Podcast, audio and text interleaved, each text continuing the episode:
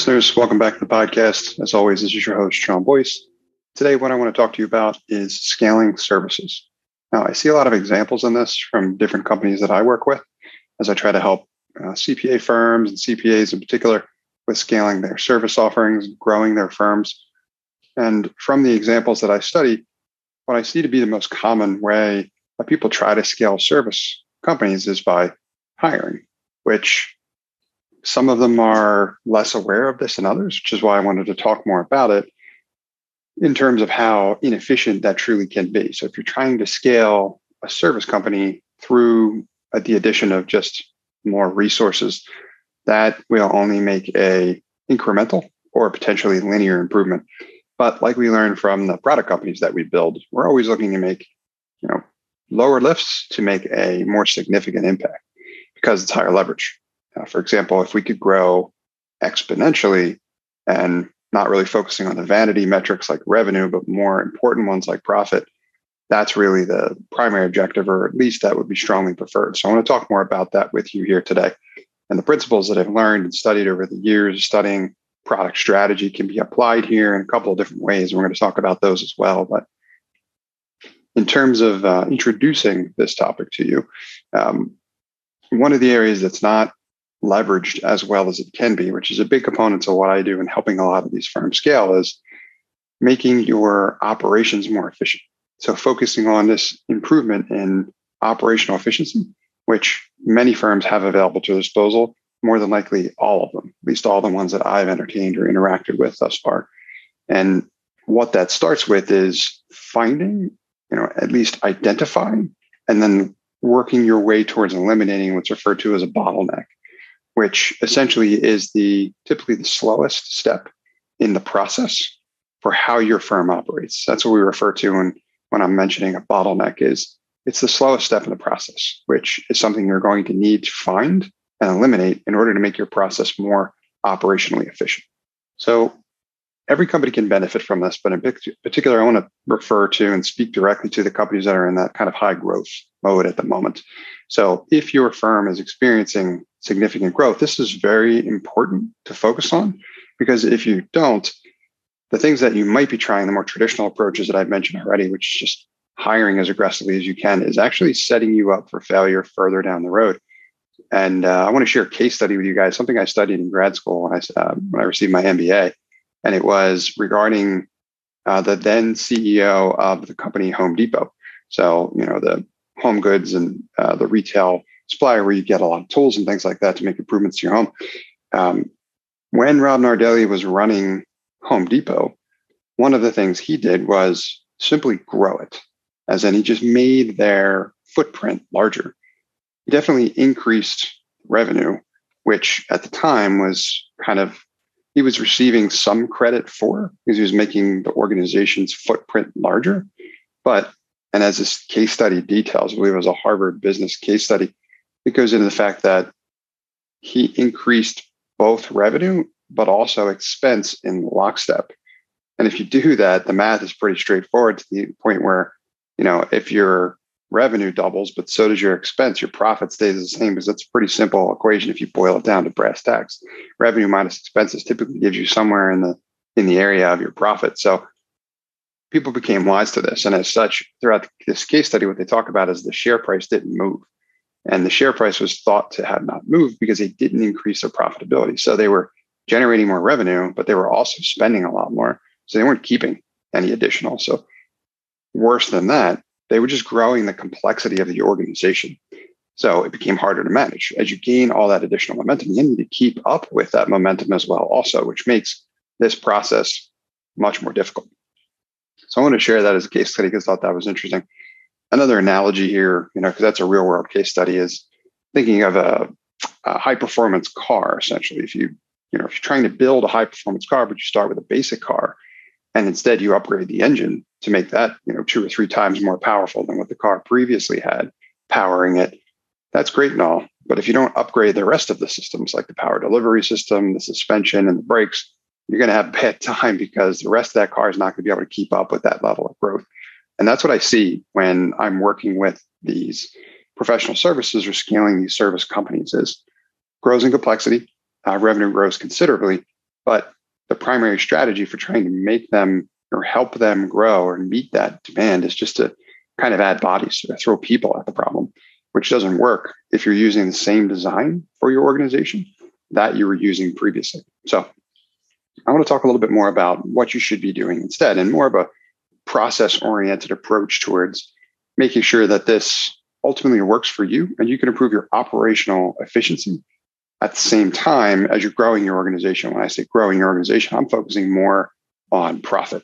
That's, I think, not entered into the equation uh, as significantly as it should be because a lot of the focus goes towards revenue. So, in order to do and take more of a systematic approach here to what I think is a better strategy, which is finding and eliminating these bottlenecks to repeatedly and continuously improve the operational efficiency for your company, I would like you to chart your growth trajectory first. Like starts with mapping out, okay, where are we today and where do we expect to be by when? A lot of these companies are investing in different ways to make their firm grow, right? To grow potentially their revenue, right? A lot of the focus is there. That's what they use often as a barometer for measuring growth. But what we need to know more than that is not just that you expect to grow, it's how much you expect to grow and by when. Uh, in particular, that when component becomes really important because if you don't know by when, or at least you don't have a projection for that, then it kind of puts on the back burner making other upgrades to your system in order to be able to benefit from those investments in growth when they start to pay off, which is seemingly inevitable if you are making significant investments in growth.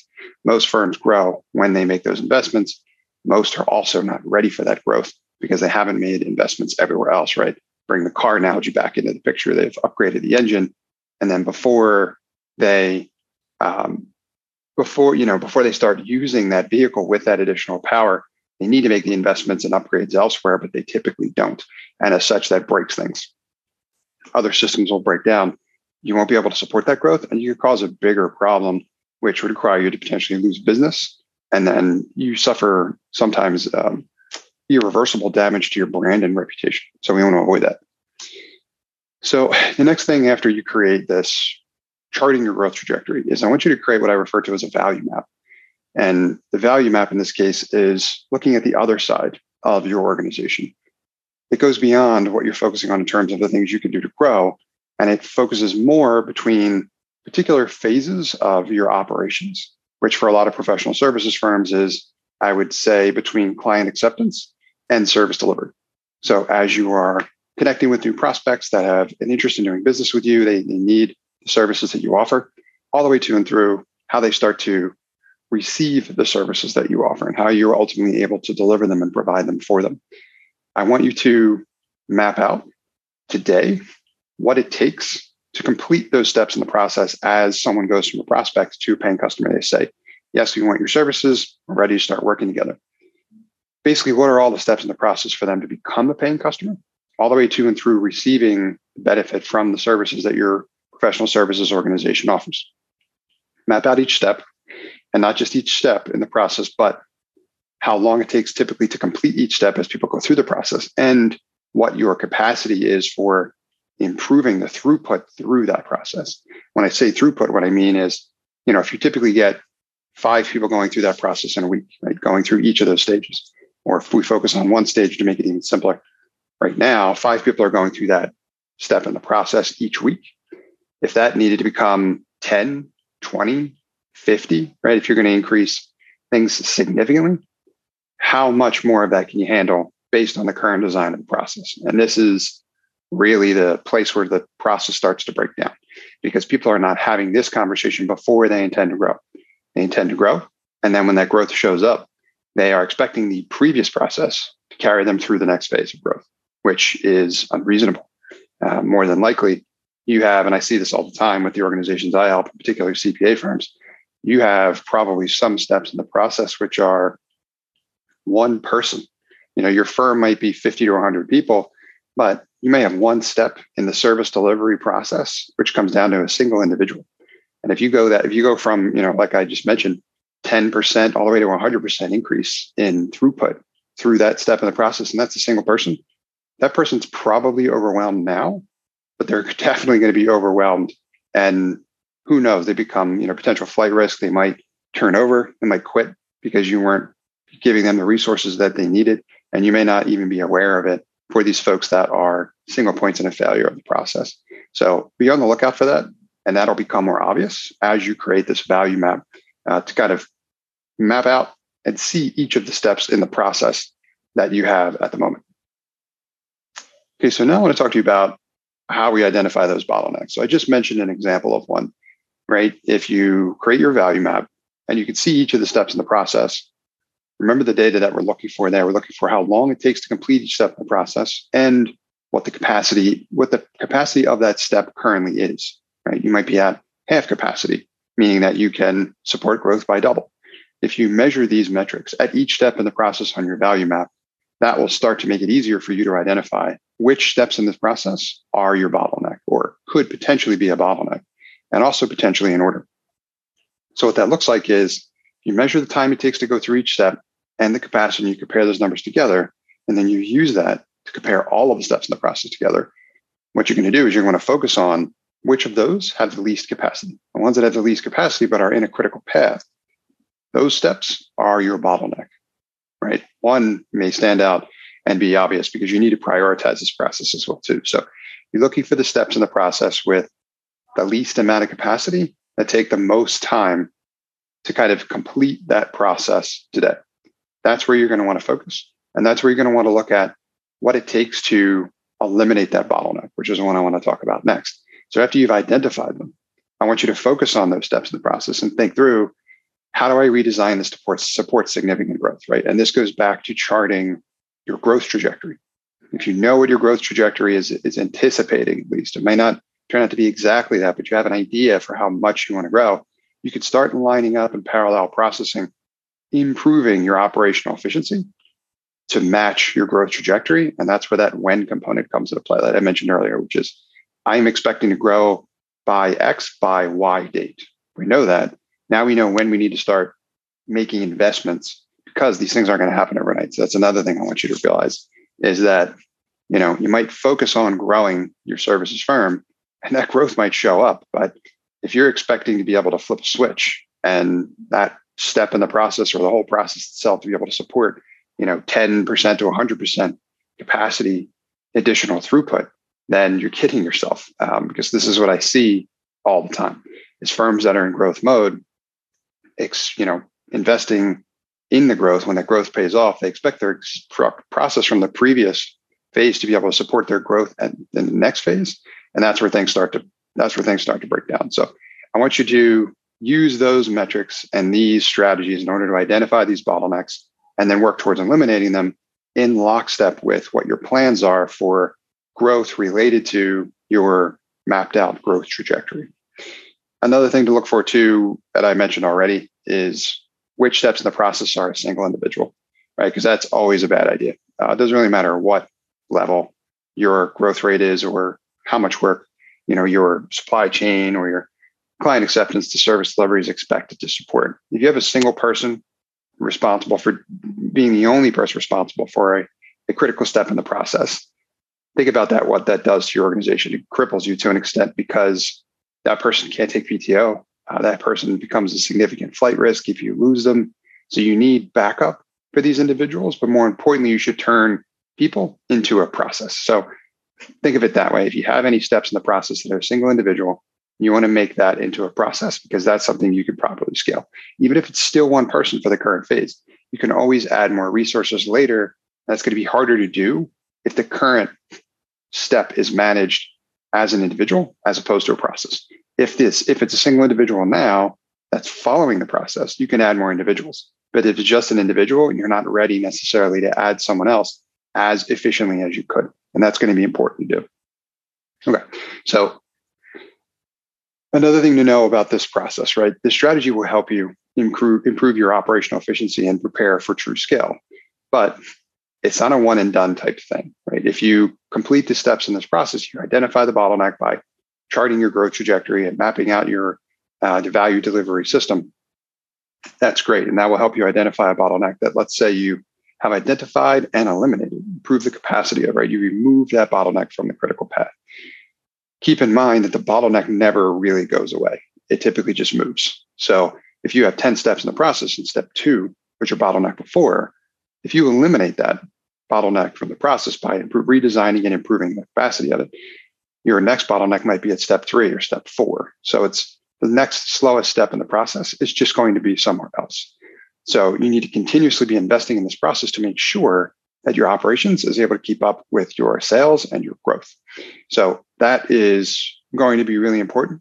And that makes this more of a process than it is a one time thing. So I want you to think of it in that way. So, um, what can you do to get started here to kind of prepare your professional services firm for more growth and start thinking through how to scale services? Well, it's doing the things that I laid out in this episode here. It's chart your growth trajectory and create that kind of value map or value delivery system so that you can be on the lookout for where you need to make improvements from an operational efficiency perspective before that capacity needs to be increased significantly, right? Because you need a ramp period. That's going to take a minute. Uh, so I want you to complete these exercises if you're in growth mode now or you're planning to make significant investments in growth at a later date. And if you need any help with this process, this is something that I do. Uh, I specialize in helping professional services firms with growing and scaling their services, in particular CPAs and CPA firms. And I can help you do this, which will ultimately lead to an exponential increase in your profit without adding any significant headcount. Um, if you want to know more about how we can do that, uh, I talked a little bit about that today, but we could talk about that in greater detail and how that might be customized for your organization. Just email me at sean at nextstep.io and we'll talk more about it. That's Sean, S E A N, at nextstep, nxtstep.io. Thanks for listening to this episode of Product Launch. I hope you got value out of it. I like to feature product people on my podcast because that's who I love to help. I'm a product strategist and I can help you scale your business and grow your profit through a product. If you'd like to learn more about how I can help you, email me at sean at nextstep.io. That's Sean, S E A N, at nextstep.io nxtstep.io, or visit my website at nextstep.io. That's nxtstep.io.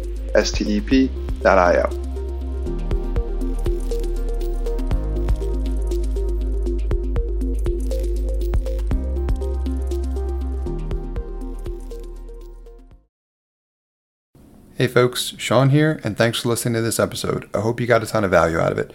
If you did, I'd encourage you to also sign up for my free five day email course about launching a profitable B2B SaaS application for less than $750.